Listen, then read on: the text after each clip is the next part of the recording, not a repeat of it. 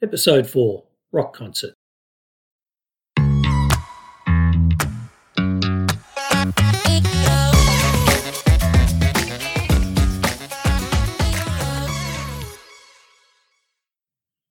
What you're about to hear is an event that occurred during my time as a peacekeeper. Based on a true and factual event, some details have been changed due to security and confidentiality concerns, but not in a way to affect the veracity of this story. So enjoy this fourth episode, an interesting and insightful account of a life and death moment. They were now coming thick and fast, and I could hear and feel them skipping off the ground around me. I felt a large one impact the side of my light blue UN helmet and it glanced off. As I had exhausted all of my options, I curled up into a ball, and for only the second time in my life, I honestly thought I was done. It was strange what first went through my mind. I found myself vividly picturing it, and I desperately hoped that somehow I didn't end up like that body I'd just seen. It was now a couple of weeks since we had arrived into the country, and we were informed the mission was still yet to receive its full complement of peacekeepers. With our numbers desperately low and the conditions continuing to deteriorate, the UN pushed to get as many of us out on the road. This caused us to be spread thin, and as a consequence, it became more common and more dangerous to work by yourself. However, personally, it didn't bother me in the slightest, as I'd always much preferred to work solo or by myself, and I had even wriggled out of having a partner this day. The operating conditions were so risky and unsafe the bulk of the local police that we were supposed to be training were instructed to remain in their stations whenever we patrolled. The UN had determined they weren't quite up to the task, as they were unskilled, poorly trained, and poorly equipped. It was probably just as well for them, because this day was to turn into a turbulent, bloody, and dangerous mess, and I suppose my bravado and inner stubbornness would very nearly cost me my life. The day had started out with a really shitty morning, and it just went downhill from there.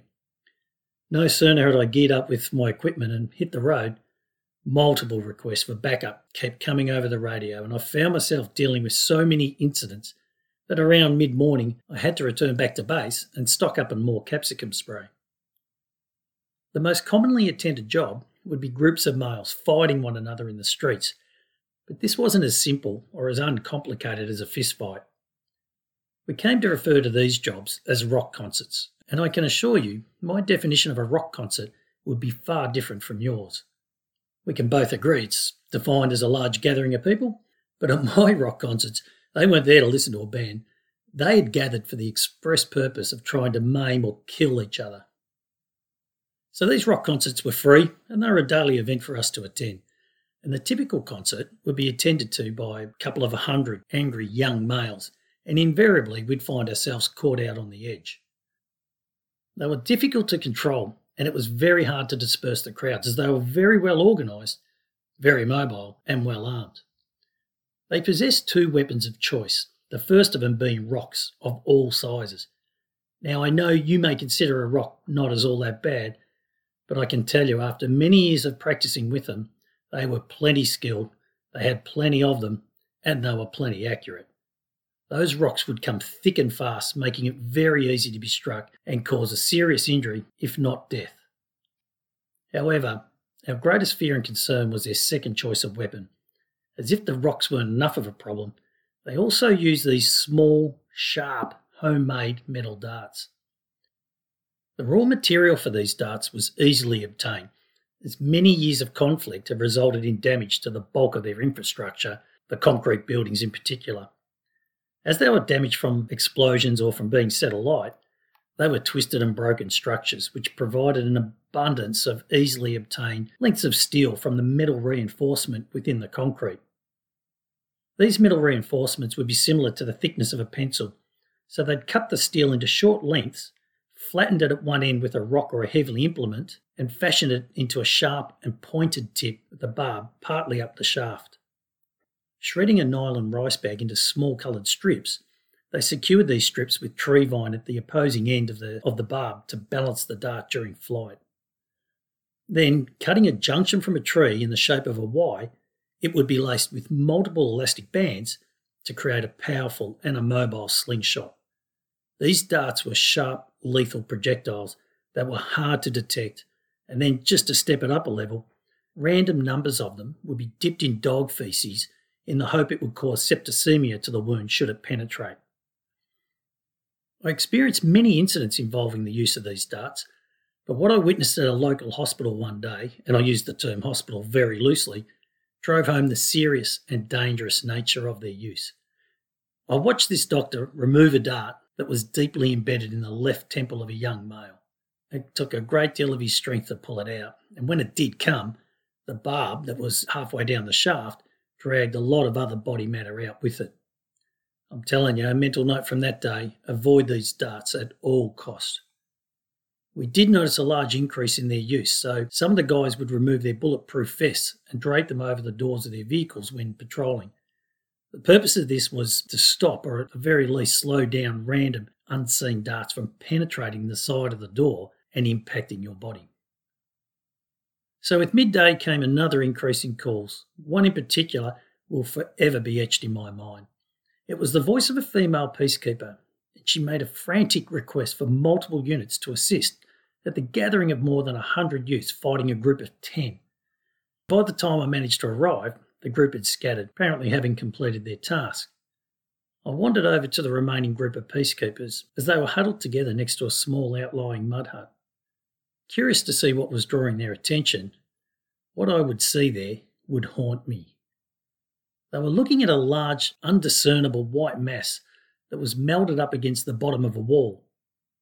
The only thing that gave away what it was and how it came to be that way was the vast number of sticks and stones surrounding and on top of it. The large group of youths had literally stick and stone to death one of the ten. What I was looking at had been a person, another human being, that had been turned into a mass of unidentifiable white and bloody pulp. Never had I witnessed, and nor would I, such a horrible, gruesome, and tragic method of death such as this and it has graphically stayed with me since. So when the afternoon arrived, a twist came with it. I wasn't yet to know, but just as I'd witnessed the definition of a cruel death, I would now equally feel its fear. One of the more competent members of my contingent, Justin, was also patrolling one up this afternoon, and not unlike me, he much preferred it that way. From day one in mission, Justin and I had gelled. Similar in height and build, not necessarily age, I rated him highly as an operator, regardless of having many years less service than the bulk of us. Policing skills are something that's developed and adapted over many years, and we all have our own styles, skill base, and methods. Justin's method was competent and solid, and his surprise selection to the contingent was to prove justified on multiple occasions. Throughout his time in mission, Justin was to show courage and strength above and beyond, and while individual efforts on tour were not to be recognised, had they been, I reckon he would have been at the front, second, and third in line, in my opinion. So when we were on patrol, we always kept tabs on each other, but it was to be more so today, as I knew he would have his hands full. I kept a very close ear to the job he was working, as it was obvious things were really heating up. Justin had been detailed to manage a parade of probably 500 plus legally congregated locals. Half of them were in the rear of trucks, the other half were on foot, and they were all chanting anti government themes. Though they were noisy, they had been compliant, and I listened closely when he indicated the parade had stopped to let those in the trucks disembark before the entire group continued on foot in one large moving mass heading towards the capital. Not long after Justin's update, a second police unit announced a large opposing group were heading towards his location, spouting pro government messages, the opposite to Justin's group. Estimated to be in similar numbers, experience had shown us that should they engage one another, it would not end well. So Justin rightly issued instructions to the other police unit and requested they redirect their group north and away from his path. So for the next 15 minutes, other jobs swirled around on the channel until Justin was informed that the redirection efforts had been unsuccessful and they would soon be upon him. I immediately left my patch and headed his way. It proved difficult to get even remotely close to Justin's location, as the crowd had already swelled and they were spilling in all directions. I requested an update, and when he didn't respond, those spidey hairs on the back of my neck prickled again. When he finally did manage to reply, the increased level of noise in the background and the nature of his update indicated he didn't need to say it was turning ugly. Having come together, the two groups had melded into a fighting, warring mess. And then, in a fast yet controlled and measured voice, Justin requested backup, so I pushed that little bit harder and used the front of my vehicle to, let's say, gently encourage others to move. It would have been no more than another five minutes later when Justin upped the backup request to urgent. Endeavouring to be heard over the commotion, this time his voice was noticeably louder, and when you hear a sense of urgency in another officer's voice, naturally your concern levels rise. However, in this case, hearing it in Justin only served to double my fears, as it was very uncharacteristic coming from someone normally as calm and as capable as he. Having now developed into a serious situation, I broke the rules of communication and radioed Justin directly, asking him for his exact position. This time, the voice that came back sounded understandably distressed as he stated he was surrounded and being attacked.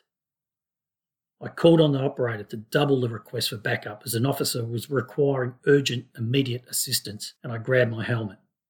I ran from the safety of my vehicle and bolted towards Justin. It was utter chaos. Hundreds of agitated people with banners, sticks, and metal poles were shouting at one another, and random fighting had broken out.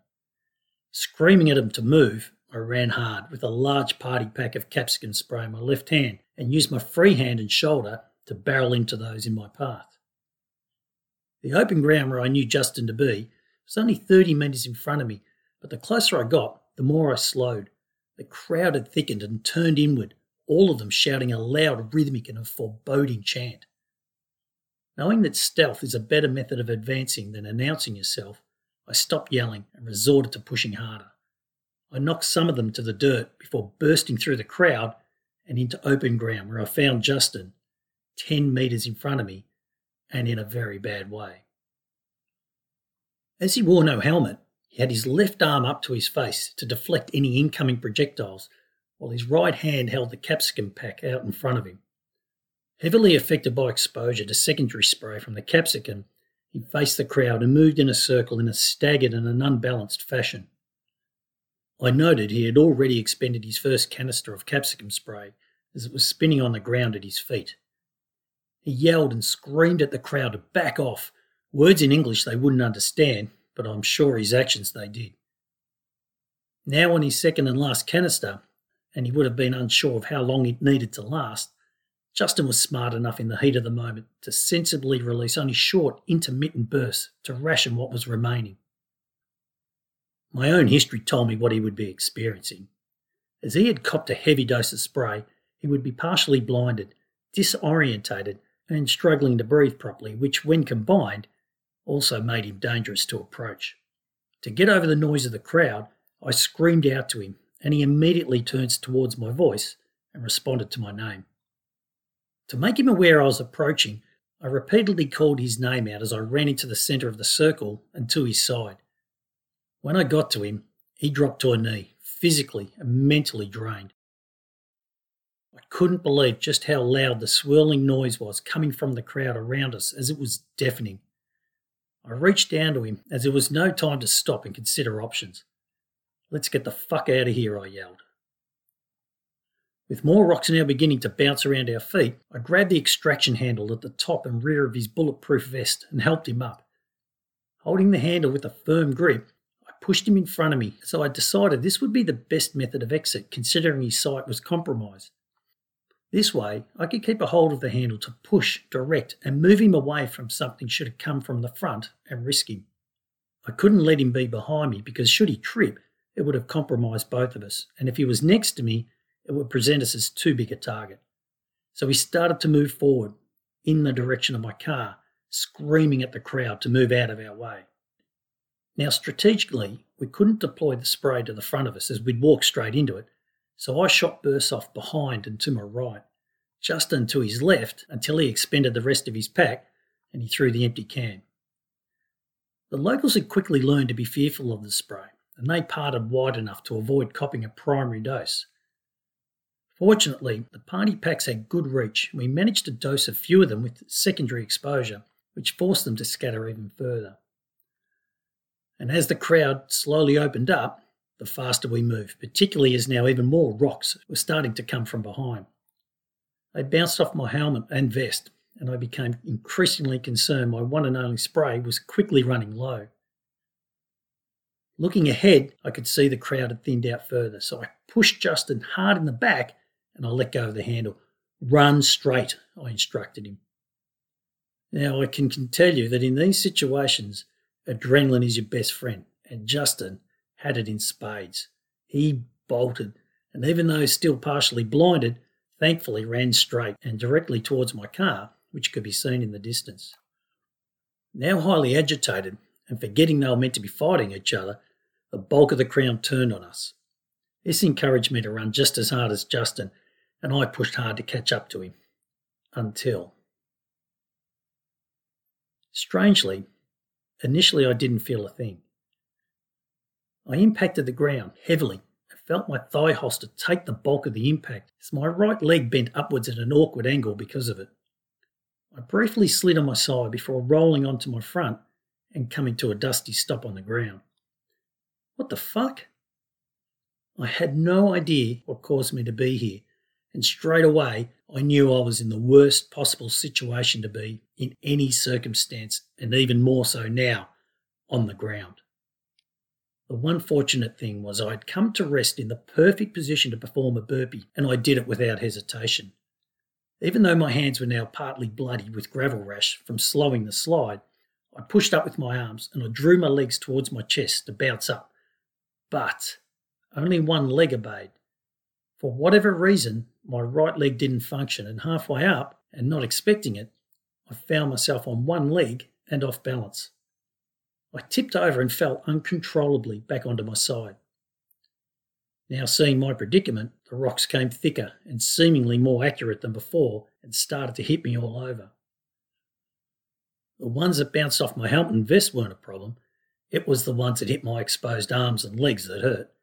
But then it turned frightening. As they could see, I was obviously injured and now singled out on the ground. The chant was joined with a banging of metal poles the sound ringing out as a call to arms or some form of signal to attack. I had never heard or seen this before, and it was incredibly unnerving.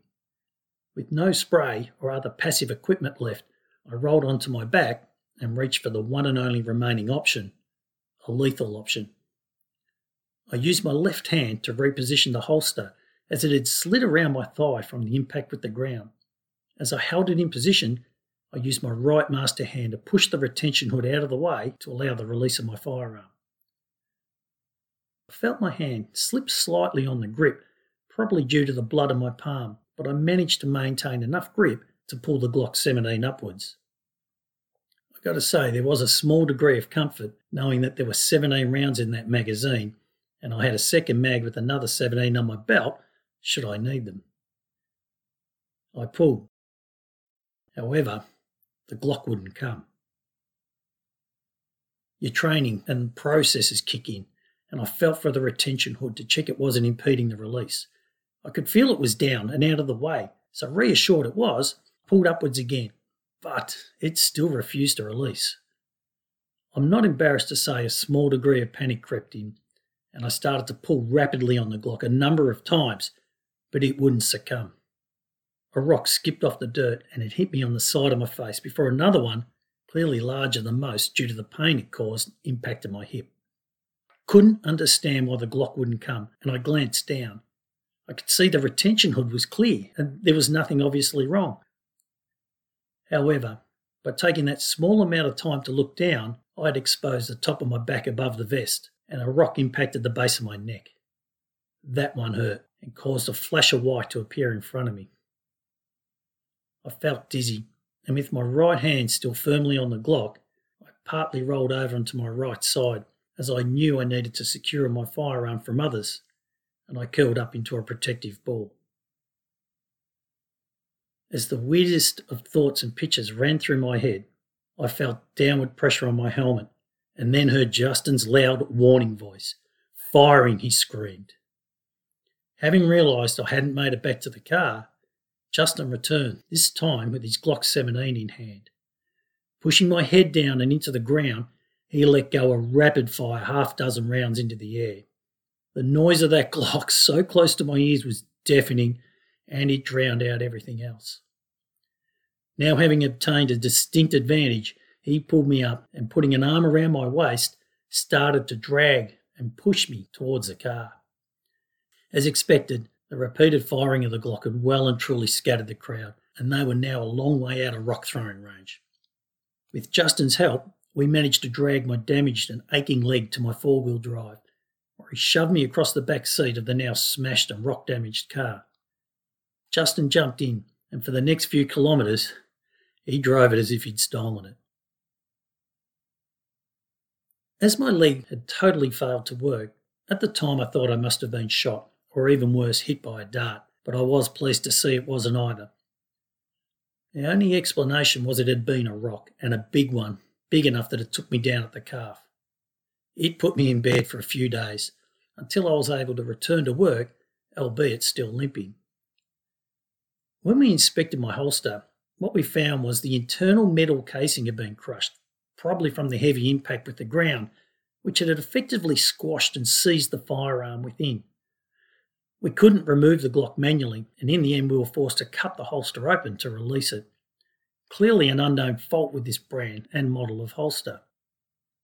Let me say, I feel incredibly indebted to Justin for his actions that day and his unselfish bravery that potentially saved my life. But I know if you were to ask him about it, he'd just say it was another day at the office. Another day in a country like no other. If you're enjoying these episodes and would like to be informed when a new episode is posted, please follow my Instagram page, truecrime.ericwelsh. Thank you.